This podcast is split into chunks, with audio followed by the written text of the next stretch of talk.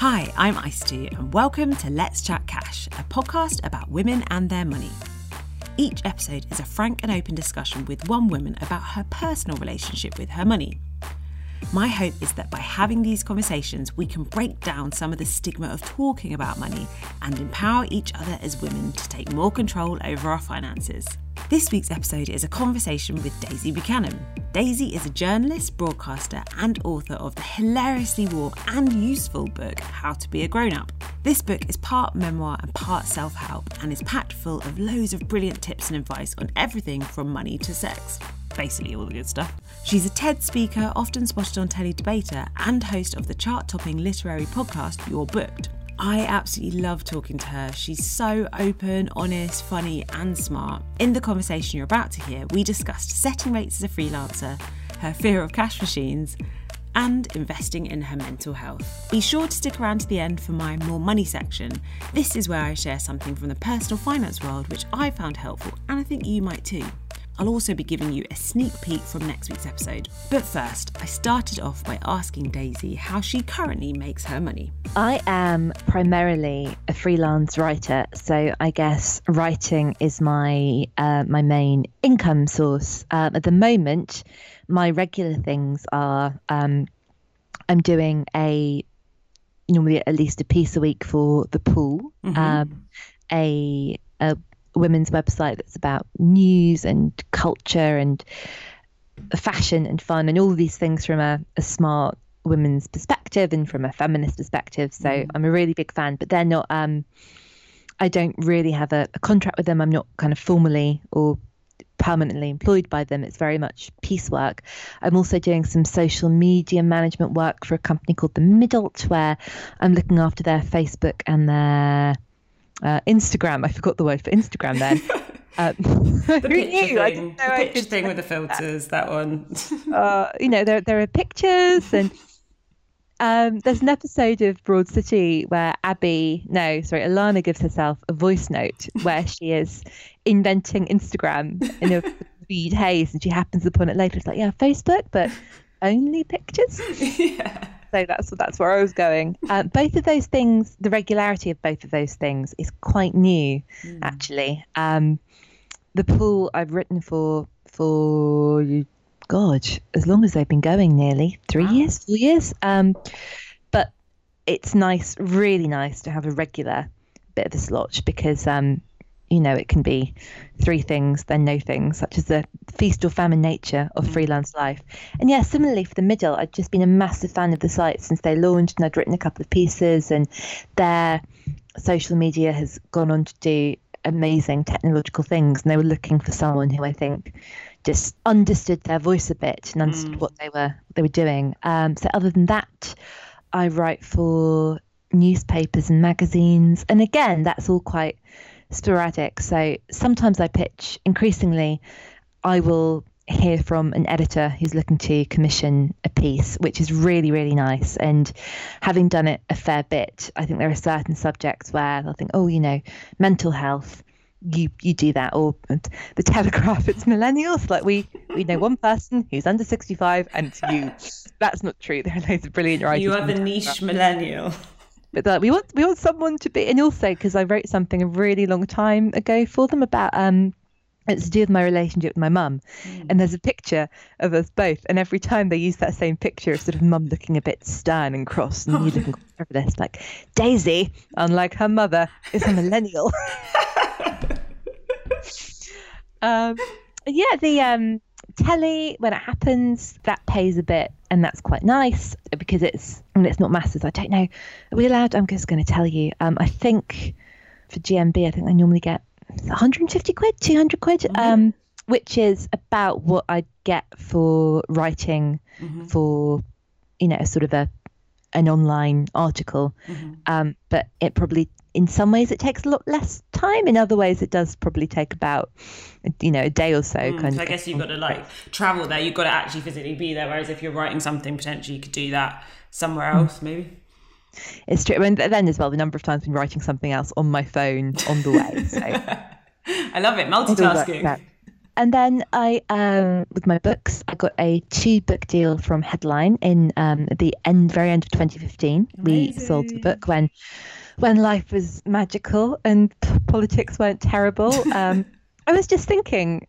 the December of 2015 when we sold the book. So my first book was mm. called How to Be a Grown Up, and that was a non-fiction self-help slash life guide slash memoir, mm-hmm. and it was for. And so I wrote a proposal for How to Be a Grown Up and another book, and we didn't know what the other book was going. Well, I didn't write the proposal for another book. Headline, amazingly said, "We want this and another one Amazing. in the future," and that was the closest I'd felt in some time to being formally employed in any way. And I was just so I just got married. I was 30, planning a lovely honeymoon. I was like, yes, my life is so good. and um, I'm not terrified that the world's about to end imminently, which is, um, I come back, came back to haunt me. Um, so when I got my advance, which is more than some people get, a lot less than other people get, mm-hmm. it was the most money I'd ever sort of heard of for like, mm. you know, getting work. But obviously, once you take off tax and agents' fees, oh my God, I do not resent paying agents' fees at all. My agent, Diana, is a queen and she's brilliant and she more than so she more than pays herself. That doesn't sound right at all. But she just, earns. She's worth her weight in gold. Is that a gold, is that a in, thing?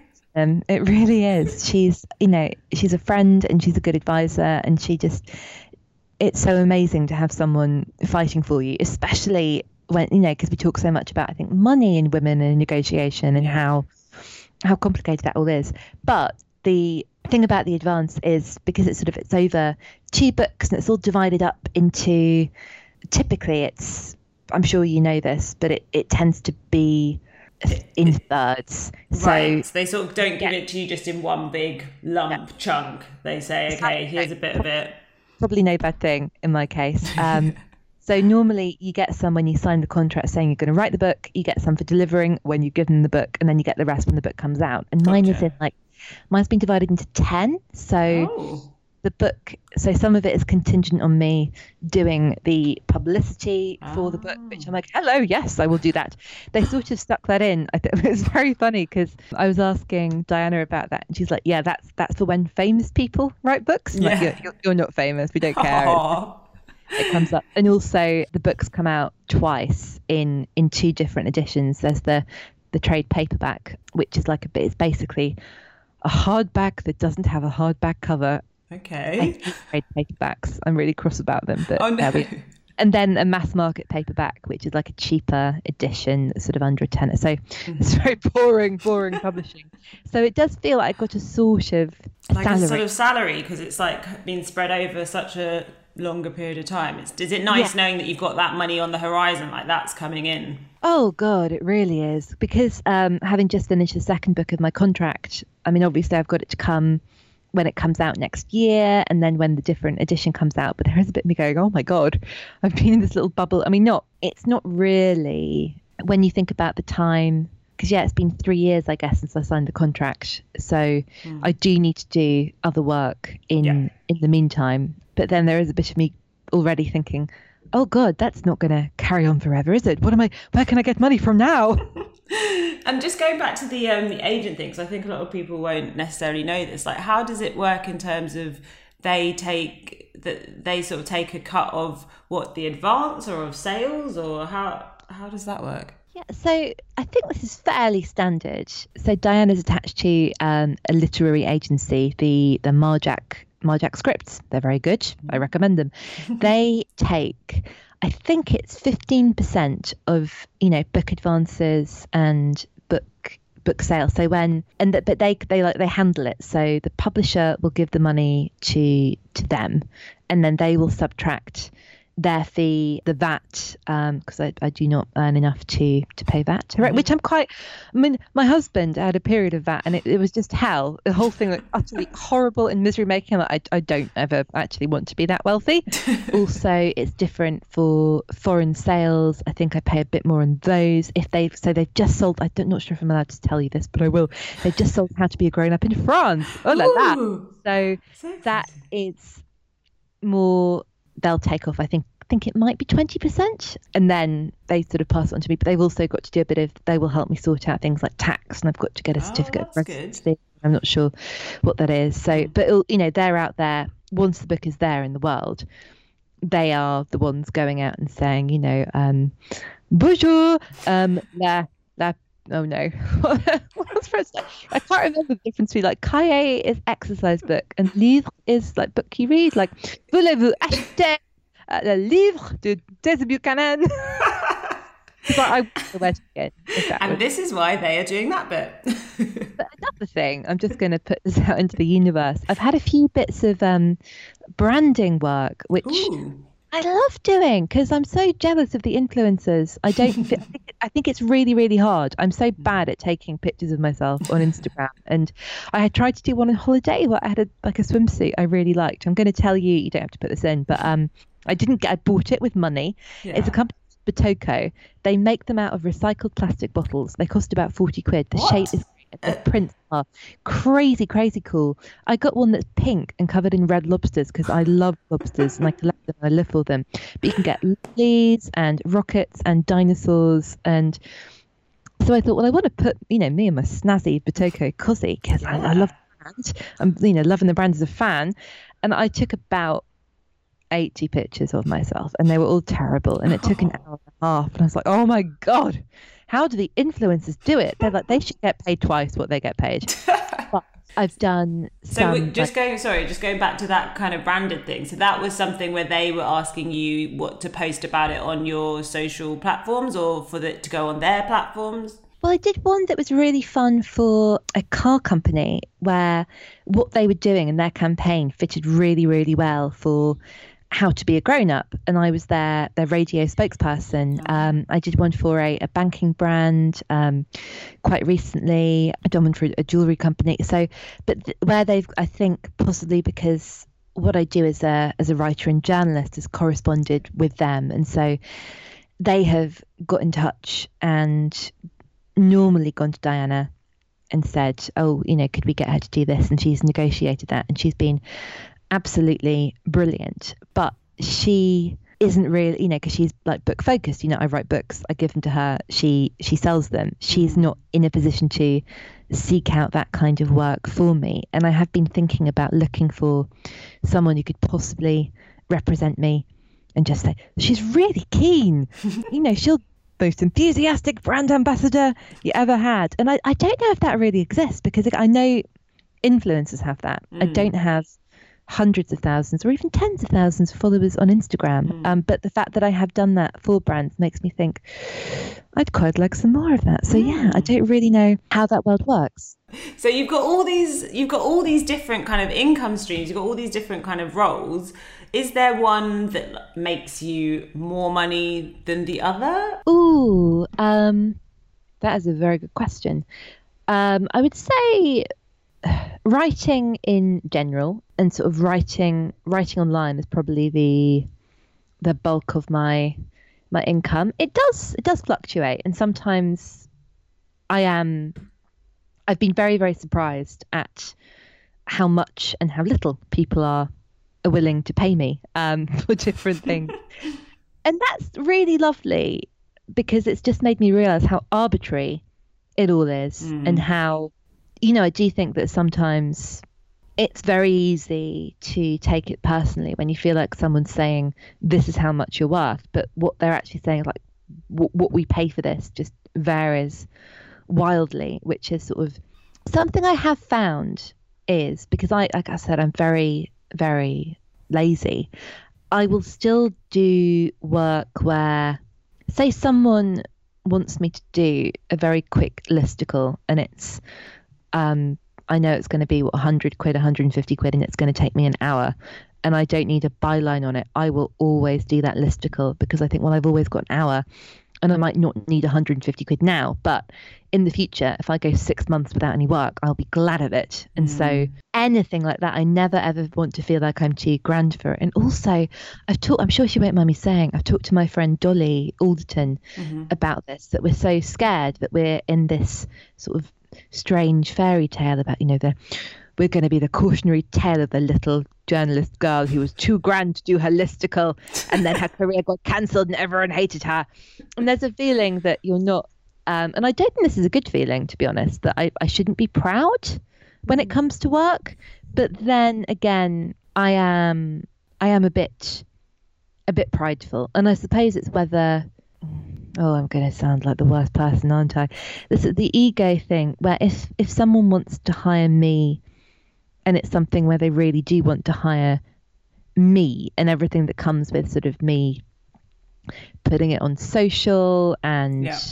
you know saying this is like this is my experience in my life depending on on who is asking and where that is coming from and you know there are tons of people that I just I love and adore and I'll do things for for free or cheap because I've got a good relationship with them that might not be the best way for everyone but it works for me but then if there's any bit of it where I think this is going to be quite a lot of hard work for for not a lot of money I'm just going to mm. say nah. Mm. and actually it was about this time last year where I got offered some work and it was for a brand and they said how much. And I think initially when they got in touch, I was like, oh, brilliant, you'll have some cash, you're a brand.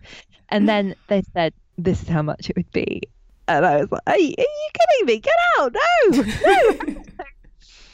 I said, I went back to them and said, like, the least I could charge for what you're asking would be twice what you're offering. So, no, I can definitely recommend some writers who are a little junior, who've been doing it for less time, who might be able to do it. And then they got back and said, oh, yeah, okay, we can pay you twice that. And I think because I genuinely didn't care. And also, and I didn't really want to do the work, and then I felt like I had to do it. You'd backed yourself into a corner of pricing yourself so high that now they're like, okay.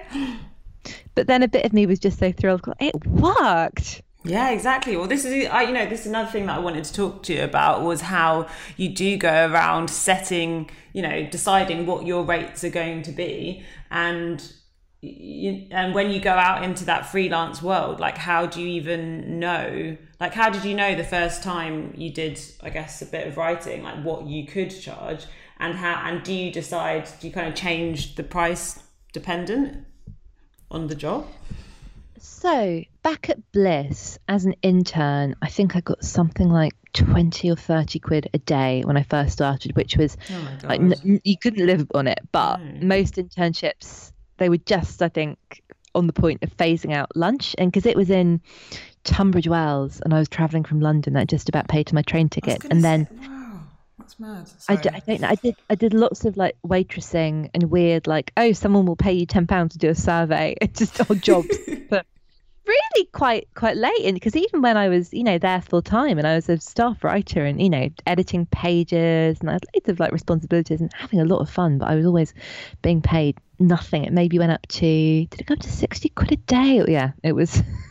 Times was hard, um, and I got a lot of free lip gloss, but I didn't really compensate. And I think then when I left, they said, okay, we will pay you um, £500 a month, and that's five days' work. So you get paid £100 a day, which is what we pay, the most we'd pay a, a freelancer. So that was kind of my, at that point, I could get a 100 quid for sitting in an office for for eight hours and i think then right at the beginning as well there was a a job i did that made me really miserable that was part-time that was um, writing celeb stories for a website for a tenner an hour and so i think always in my head i was like well what i really like what i love the most about this is working from home and not talking to anyone and not getting dressed and not having to be in a place. I'm like any any job that requires me to to go somewhere Mm.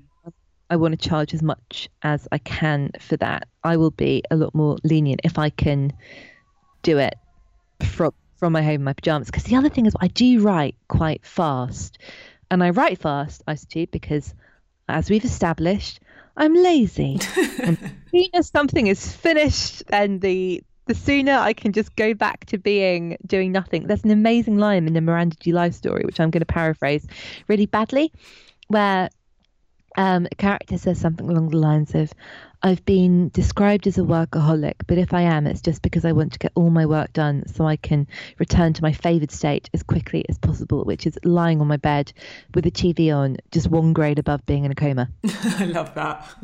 Just exactly how I feel about life. And in your book, you talk about uh, having, you know, this fear of cash machines. Oh my God. I'm s- still, still just astonished utterly astonished and delighted and shocked. I can I can go to a cash machine and take 20 quid out and if it doesn't work, I know it's because there's a problem with the cash machine and that I have some money and it's fine. Like God, the lengths I would go to. So I suppose it got really bad. Again, when I was at Bliss on my, my, my 60 quid a day, struggling. There was something I had to do at lunch where I had to go to the bank and move some money or get some money out for something or there'd been some like work drinks or karaoke and I had to pay someone and got a message saying you're over your overdraft. If you want to take out some money, we can give you that money, but it's going to cost 40 quid plus the money and you're over your overdraft.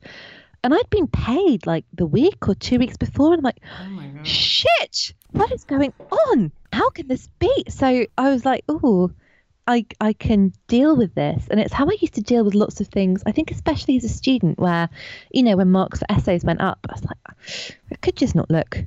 I'm so frightened about doing badly but i'll just i'll live in denial and pretend. And i remember lying awake obsessing over like, not knowing what my marks are and ha- working out how badly i might have done in my degree and how my career was just going to tap because no one would hire me if i didn't get a 2-1 which is all, all madness but it just preoccupied me totally at the time. And i applied that same anxiety and insanity and deep, deep, deep fear to to money. And I had a credit card that I was really abused. And when you've not got enough money, and when you're using your credit card a bit to make ends meet, and it's very, very easy, or I found it very easy for emergencies to, for the term emergency to become quite broad. um, what counted as an emergency? From I need to pay for groceries to God, I'm low and depressed and in debt and I'm never going to get out of debt and everything is terrible. And what's another 30 quid in Topshop in in these circumstances? Yeah. Which but you know that's something I think about a lot and I'm really passionate about talking about because I think I mean it's exactly the same as the way I eat and the way I spend money. We think we all know maths. We all know that if we spend more money than we have, mm it's bad things are going to happen. But also, I think so many of us do not get paid enough to live well. Mm. I don't think anyone should have to live where they've got to worry about every single pound. Mm. You know, I think that everyone deserves the treats of their choice, you know, within, I mean, not within reason. God, I mean, you shouldn't, we're so policing and judgmental of the way people spend and the choices people make, and we don't have any any compassion or understanding of people are in debt and terrified, terrified, and they are going to do whatever it takes to get them through the week, practically and emotionally. You kind of led me on something else that I wanted to talk to you about, which was what I think you tweeted about last week. Um, which was around the Grazia article. So I wrote a piece of the pool um, that went up today while we're recording about money and the way we we make it so moral. And I was really fascinated by this Grazia article that was online this week. It was about a woman who works in recruitment. She lives uh, she moved home i think from london to live with her family in bournemouth to save some money and the article said she makes up to 40 grand a year and still needs bailing out from her parents and the internet went crazy and you know everyone's saying how could she spend all this money? I don't understand. Like, yeah, I, I understand. I totally get it. And it was so weird how lots of people like, well, you know, when she talks about like after work socializing, we all know what that means, tapping your nose. And I was thinking how if you're spending money like that that quickly, something is you know, not something's broken, but you thinking about sort of the emotional underlying reason as to why you might be spending? Yeah.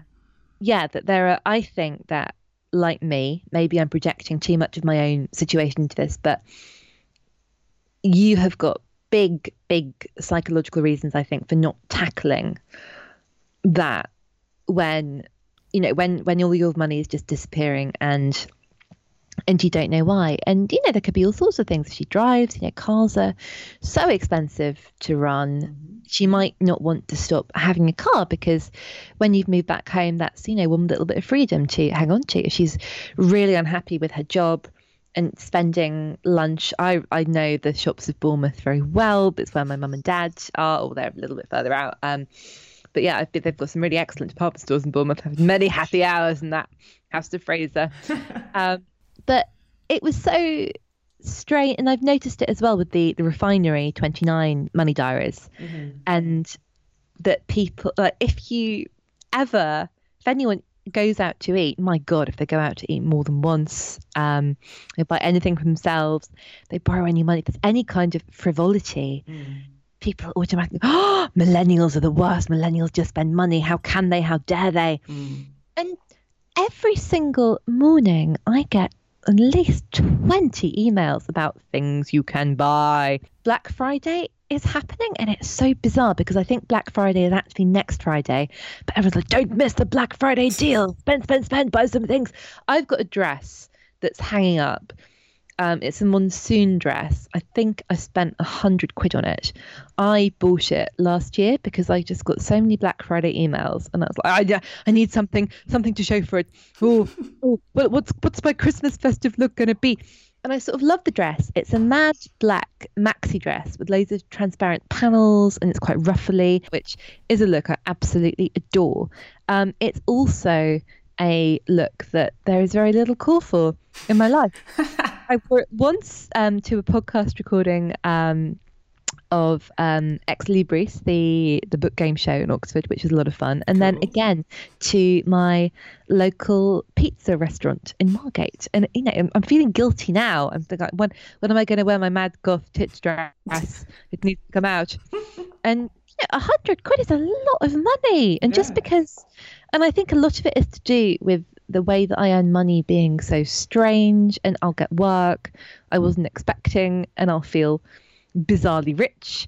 Also, fraught with anxiety. Well, I have to do this work because I might not get any more work, but I wasn't expecting this work, so off I go to get. And all I, I buy so many clothes, and for a long time I've said I, I don't I don't drive, I don't smoke. Um, I've moved to Kent where I don't pay much rent, um, which rhymes, which I like.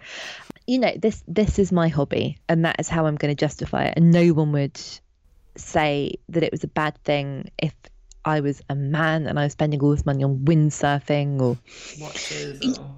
Yeah. yeah, I think it's so interesting the way that everything women spend their money on is so emotionally loaded and full of accusations. It's like treat yourself, look hot or die, but don't.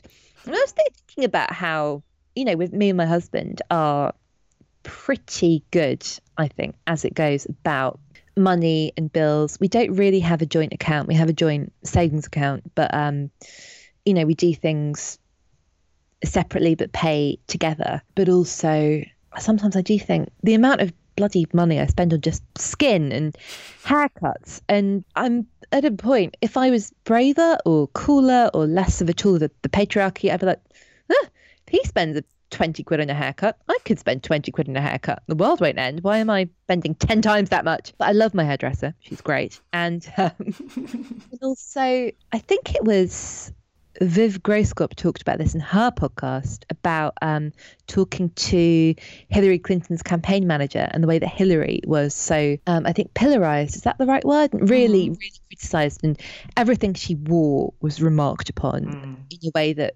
obviously never happened with the opposition. And she said, you, you need to make a decision about whether you're going to get on board with spending your pink pound or not, but do so knowing that people are going to see it and comment whatever you you choose to do. And I think I am I'm not on board with the pink pound, but I think that I'm aware I'm in no way Hillary Clinton. You know, I, I may or may not be on TV on Monday. I'm on TV every so often. I've got a, a book to promote. I need to I want when people meet me to think she's professional and she looks put together and mm. you know, I trust her to do more. And you know, when I think about my ambitions as well and the work I I want to do and I want that polished. And I think what I'm trying to separate at the moment, what I'm struggling with is the emotions of whether I'm empowered by my shopping, whether there is a bit of me that's like, yeah, you know, you're worth nice things. You have nice things. And whether it's because I do feel incredibly insecure and panicky and worried and nervous. And a bit of me is dressing for the woman I want to be, for the work I want to have, how I want to be perceived. I've got um I've got many expensive handbags. You can never be too fat for a handbag. That's one of my mottos. and it is I do feel like it's a little bit like having lovely jewelry or something. I bought mm. myself a Saint Laurent um, bag for my 30th birthday and I saw it on Instagram and I bloody love it. Oh, it's so good. The only thing is with that bag, you can actually get quite a lot in it. Mm. So walking around with that after about five hours, you know, I was in town having meetings and because of not living in London anymore when I'm there, I do pack it in a bit. And I was just, you know, walking to one side. I'm in terrible pain. Oh, is what it heavy? Is it heavy even without the stuff? No, it's heavy when you have a phone and a phone charger and a book and a stack of nuts. Probably not pens because I have a pen on me. Um, and you know, some lip balm, seven lipsticks. I need 28 tampons, you know, because three weeks before your period's due, you need 28 tampons, house keys. So, do you think that maybe just going back to this girl in Grazia, do you think that part of the reason the internet vilified her is because she was a woman? Do you think if she was, if it was a bloke talking about how he needed handouts from his family, it would have had the same response? I, I think the the strength of feeling and the volume of, of anger definitely. I'm sure if it was a guy, there would have been a bit of a backlash. Like, oh, who is always just buying Call of Duty? I don't know. What do men like? Chips, beers, sexist magazines. oh, patriarchy. Uh, but something I have only just realized to my shame is that women have been participating in capitalism and participating, no, not participating in economy because we have, we've been, you know, late in, in labor. yeah, maybe we've been laboring forever, but we only really have been earning money in any kind well, only really since the Second World War, which is not that long ago. Mm-hmm. And I mean, obviously, of course, there are exceptions, and there have always been, you know, women earning money and participating in trade. But I think it's only really in the 60s, 70s, 80s where you had the majority of women like working full time and it not being assumed they would have a family or you know be part time or or give up work to be with a family. And I think as well with things changing like divorce becoming easier, which I think is, you know, a brilliant, brilliant thing. Mm. And all of these options opening up for us, and we're not expected to be for our primary work to be, you know, that of a a, a wife or a caregiver or, or, someone whose work is done in the home. Mm. You know, and we've with that, we've not had any kind of you know, real support or advice. I mean, of course, there are some really great people um, he said lots of brilliant things. I think a lot about Shirley Conran, who I adore. You know, the the writer. She wrote mm-hmm. the sexy book Lace. Uh, big fan of Lace. Um, but also, I'm sure I read something that she was talking about in terms of divorcing. I need to check this, but her first husband, Mr. Conran. Let's call him Mr. Conran of the Conran. I say Terence, not Jasper, or was it Jasper? Um, Mr. Conran, and how she had to learn about money immediately after a divorce and she was like, I have to I have to make some. I have to like what what do I do? What is this? And she's a really passionate advocate for women in maths and finance because you know, we've just for hundreds and thousands of years grown up in a culture where we've been told you don't need to worry about this love. You you pop out some sprogs. Mm. You scrub some potatoes and floors. yeah, and that you know, and that's literally such a big part of why I wanted to start this podcast, really, because when I was searching out some financial education, I just felt like everything around this conversation was just this really kind of stale, boring, old white blokes club, basically. And it's like we're, you know, women are excluded from this conversation in so many ways. And it's. Really. And what I hate so, so, so much is, and there are some really brilliant people um, who Um, I love Gabby Dunn. Her yeah, podcast is great. great. Um, Bad with money. Love it. Laura Whateley is that I'm reading Yeah, her book. at the she's moment. That's very good really well. good. Finance advisor on the Times, but and there are definitely women, especially who are just doing, and you obviously, of course, doing Thanks. Great things. Um, Otegha Uwagba. I Wag- think wag- I'm- yeah, yeah. sorry, I'm really sorry. No, I'm terrible with pronunciation as well. know, Um, she's got a book out, isn't she? Well, she's writing a book now about money, isn't she? Uh, yeah, I think it's out 2019. I cannot wait for it, I'm and I really love her. That. her episode of How to Fail was with Elizabeth Day. Sorry, just I Yes. found your podcast. I just recommend a load. of No, it. it's really good. I, I love it. I love podcasts. But yeah, that one was really good. It was really emotional, actually. She was very, very honest in it. so insightful about money and careers and emotion and success Mm. and womanhood. Um, it's all it's all brilliant, but the majority of financial advice seems to be. I have a hundred thousand pounds that won't fit into my portfolio. How can I gift it to my son without paying tax? Yeah. Or have you thought about not having avocados and lattes? yeah.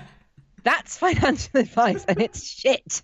completely completely it's so true thinking about you know yourself now that i suppose you're not scared of cash machines and maybe you're like financially in a bit of a better position than when you were scared of cash machines do you kind of think about the future and have you started saving in any way is that because a lot of people that i chat to now are quite skeptical of pensions or anything like that i'd be interested in your thoughts Well, that's the thing. Um, I think practically, I know I'm in a much, much, much better position. I do try to be, so I definitely no longer, I don't spend everything I earn, which is absolutely what I used to. When I wasn't earning very much, when I wasn't wasn't earning very much, it was because I had no other option. And I think that's interesting because I felt very much I'm a person who's bad with money because I spend everything I earn and I don't save. And I didn't hear that voice saying, "Well, no, you really have no option but to to spend everything." Mm. That's why you're not. This isn't being bad with money. That this is you being kind of a victim of of an economy. So now I have,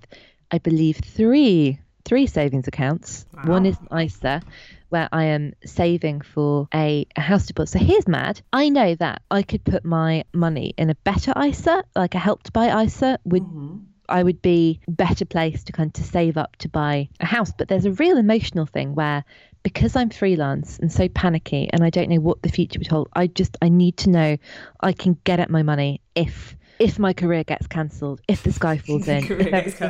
If Yeah. the, the millions of jobs that we listed at the beginning, it, if each of those gets deleted, it is a real i have a real gut feeling like what if i what if i run out of luck um so that's something that and you know people can tell me like you're stupid. You're an idiot. Put your money in a better ISA until they're blue in the face. I mean the other thing is as well that's quite depressing is I've got more money in there than i ever thought i'd have in a savings account. And that's also you know that's the the money that's really joint with my husband but also it's still so far from I think what I'd need for a deposit, especially being, you know, we're both freelance mm. and you can borrow a lot less for a mortgage, you need a higher deposit, and it just all feels so, so distant and so impossible. And everyone I know who's bought a house has been somehow already on the ladder or had a lot of mm. parental help. So anyway, there's that. Mm. I've also got two much smaller investment accounts that I'm mm. really pleased with, and it's very experimental. And I mean, really cautious because of these are these are made up internet companies, and who knows where where everything's going to go and how this is. One is Moneybox, which I think was very popular last Christmas, New Year is probably when it would have been, wouldn't it? Um, mm-hmm. and people are saying, here are some things you can do. And they do, you sync it to your bank account, and whenever you spend, say you spend £4.37, I'm going to do some maths, ICT, be impressed. I'm ready.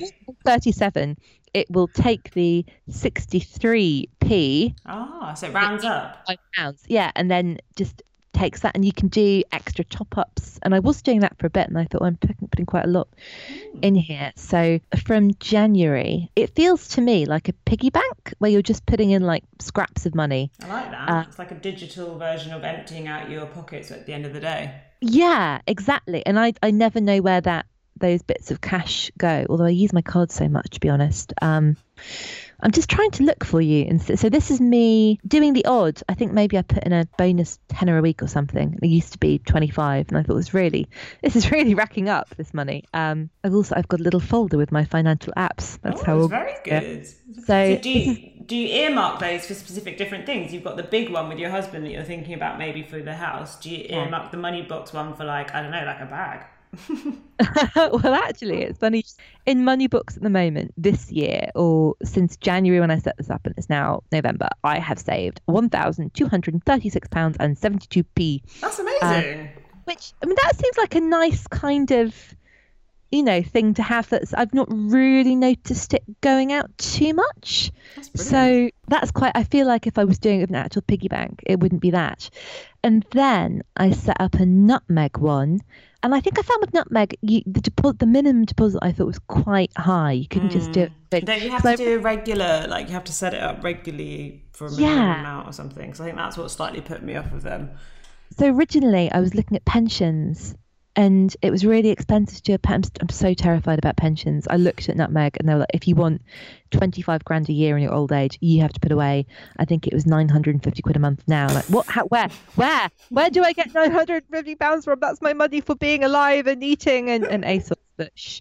Um, and in my nutmeg, and I sit in both of these things, I think possibly because of terrible Brexit and the euro, I'm like, I've, I've lost money. This seems very unfair when I'm supposed to be not losing money. I've got um, 2,181 in squirreled away in my nutmeg account.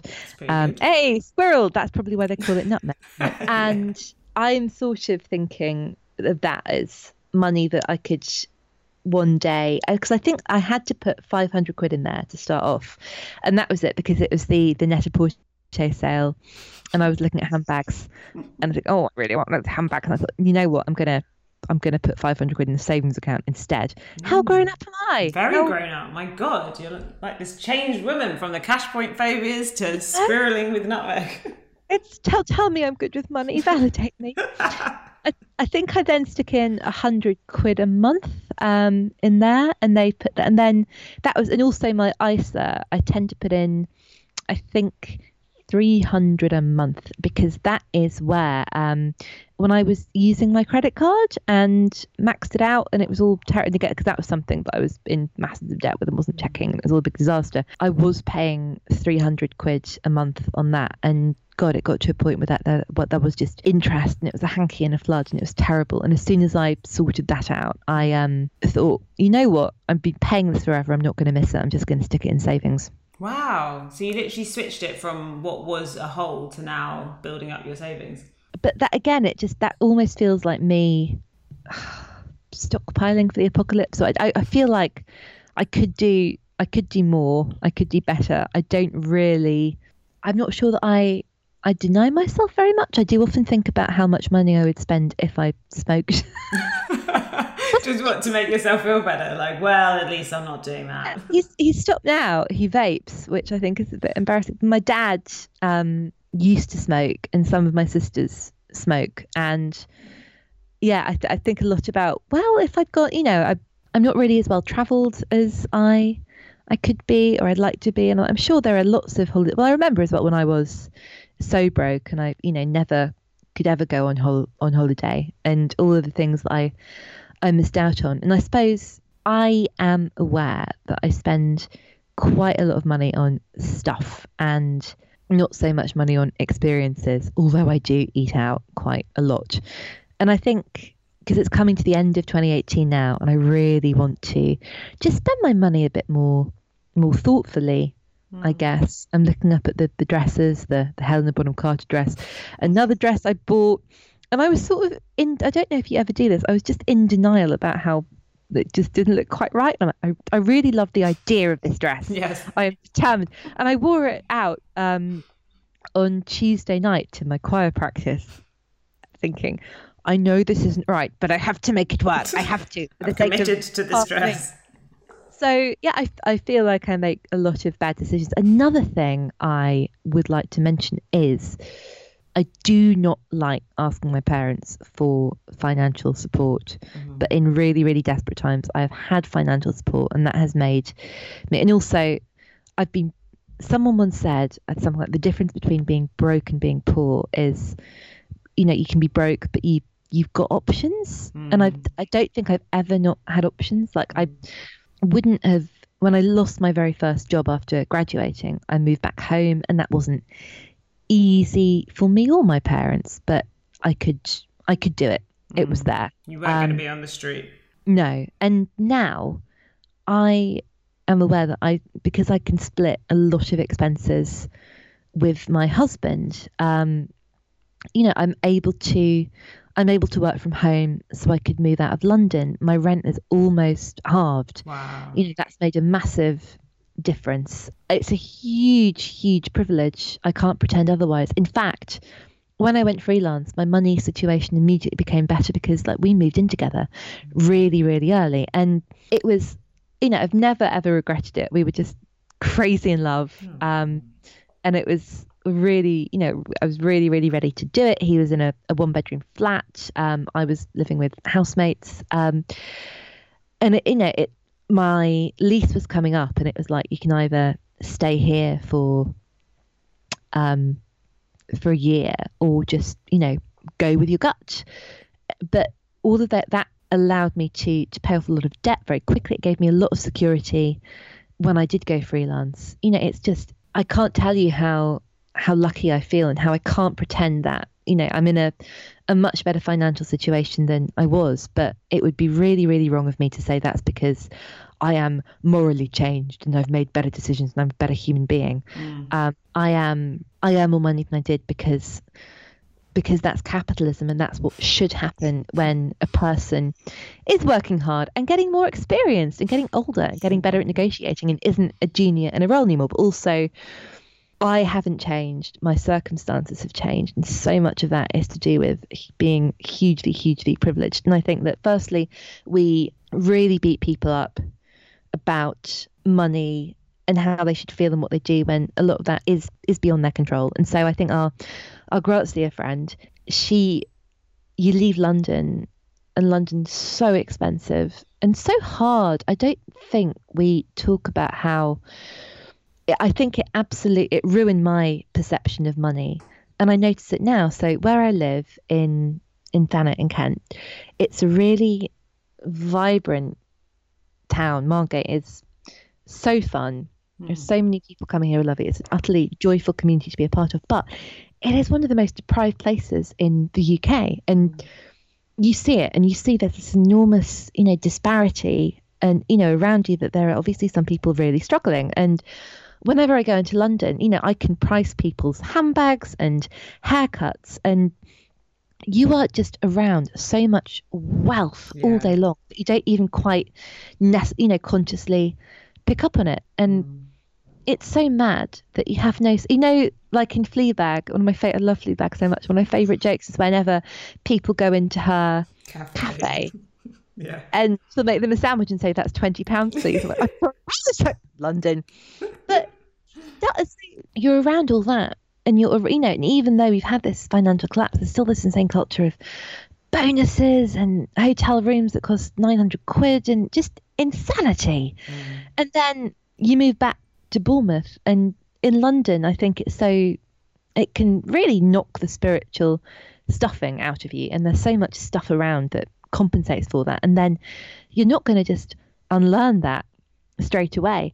I, when I'm at home, if I'm, you know, in Bournemouth for whatever reason, if I've been seeing my mum and dad, I if I'm in House of Fraser, which I love, um, if I see a, a dress that's eighty quid, I'll probably, you know, and I like it, or or I even sort of like it, I might just buy it because I couldn't do that when I was, you know, 15 or 16 and I yeah. 30 quid a week in my part time job. And so you know, again, back to past me thinking, oh, we're doing well. You can, re-. and I feel like a millionaire.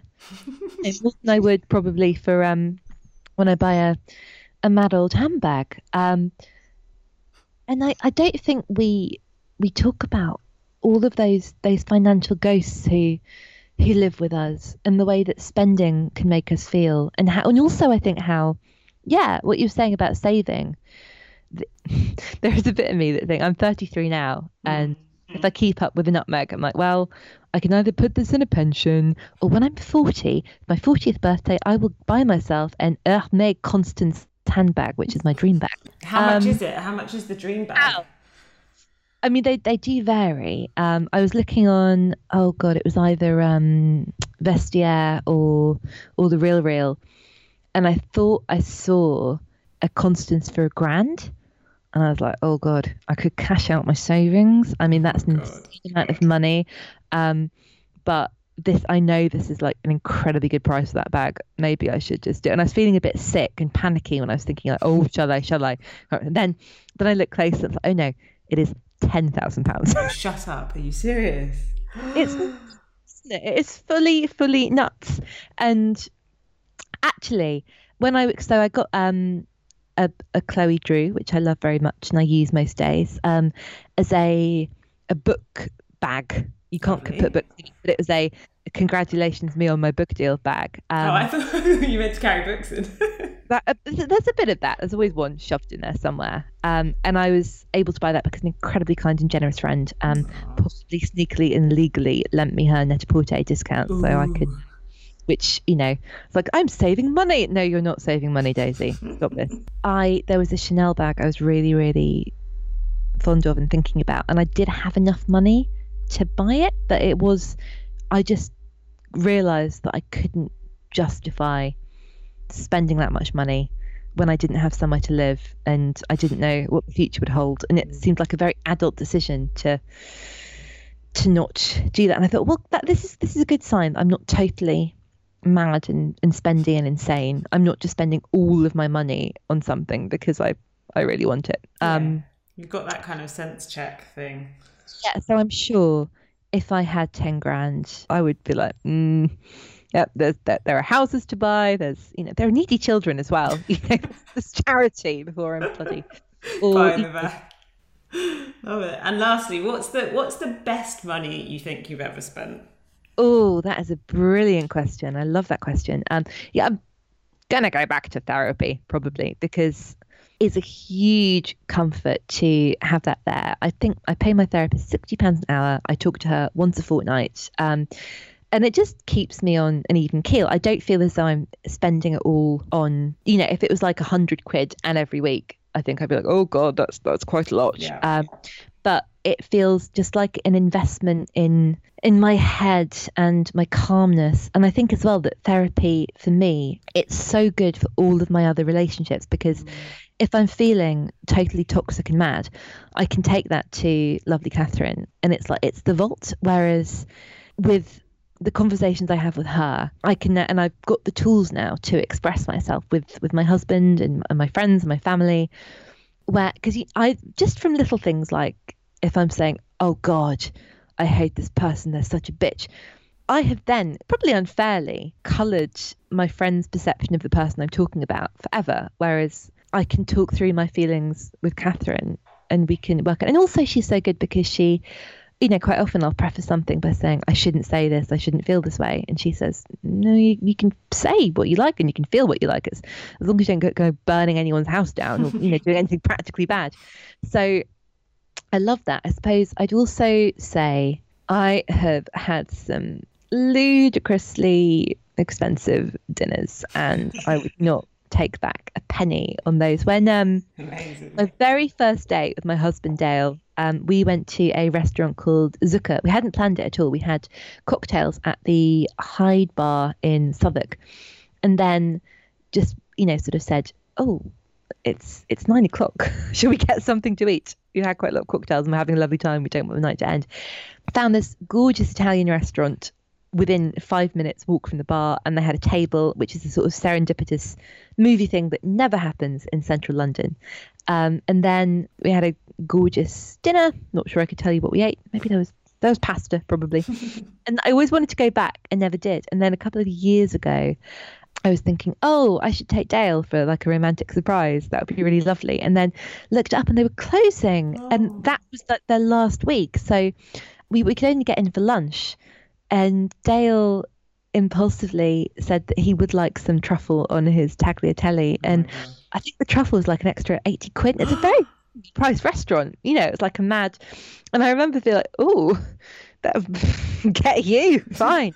It might have been 70 quid, but it's still like a lot. For... Yeah. But when um, he was in the loo at the end of dinner, I got the bill and I paid, um, and he wouldn't have, you know, necessarily expected me to do that Aww. at all. But it was because he definitely earned more money than me, you know, when we got together, and he's always kind of taking me out. And you know, I think we're hopefully a bit more equal about things now. But I just was like, I was so happy that I was in a position to to do that. And to, to, to be honest, most of the bill was truffle and some wine.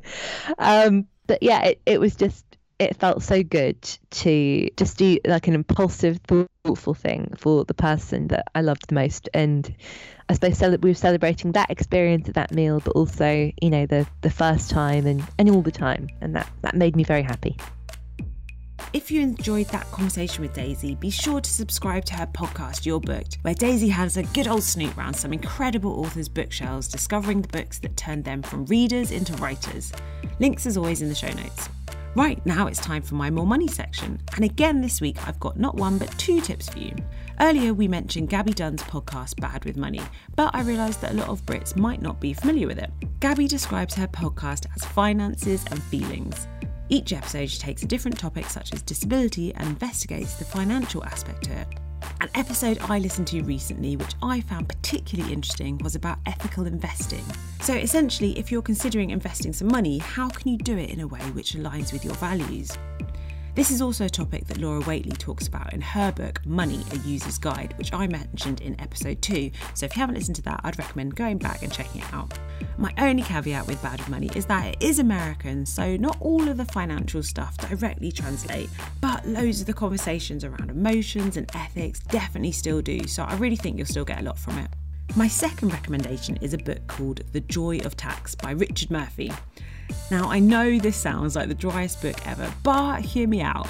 It's actually not a guide to how to fill out your tax return. It's a book that argues that tax is fundamentally about the ideas that shape the sort of society we want to live in. In it, he talks about the history of tax and breaks down some really big economic concepts such as quantitative easing, which is sometimes referred to as the government printing money to stimulate the economy. He also looks at the different ways in which we collect tax. Now, I found this part really interesting as naturally I had assumed that most of the tax the government collects tax would come from income tax, i.e., the tax that I pay through my paycheck. But in this book, I learned that in 2014, for example, income tax only accounted for 27% of all the tax collected by the government. The rest came from things like VAT, council tax, and tobacco and alcohol. He also talks about how flat taxes such as VAT and council tax affect people's pockets in different ways depending on their income. So, if you've ever wondered what really is tax, who's really paying the most, and its purpose, then this book is definitely for you. Next week, I'll be talking to Tracy Duodu. Tracy has not one, but three jobs one as an alumni relations manager for a business school, one as a luxury occasion cake baker, and lastly, as a property developer. We talked about the benefits of having such diverse streams of income, what she's learned since embarking on a project which saw her develop a block of six flats, and how she manages risk when it comes to property investing. Anything that you think in this life has a reward attached to it, has a risk involved. What you have to have done is calculated that risk. You know, you need to be really aware of your risks. Your risks should not shock you. If the risk has shocked you, then you've made the wrong decision and you've taken the wrong risk. So you always need to know what's your get out, what's your escape, that's how you keep yourself sane because at points when you look at the property and you're like oh gosh what have i done you remember what your backstop is if your risks are calculated and if you've always got your exit planned your risks can scare you they can stress you but they shouldn't defeat you because you know what you're going to do if you need to action something you know that's that's what you need to do with risk if you go into a risk with no plan I mean, you're a fool. I, I just can't really put it any other way. Don't forget, if you want to continue the money conversation, come find me on Instagram and Twitter at Let's Chat Cash or let'schatcash.com, where all my other contact details and all the episode show notes can be found. Lastly, if you enjoyed this episode, please do give it a rating and review in your podcast app, as it really helps other people to find the show. Cheers, and I'll see you next time.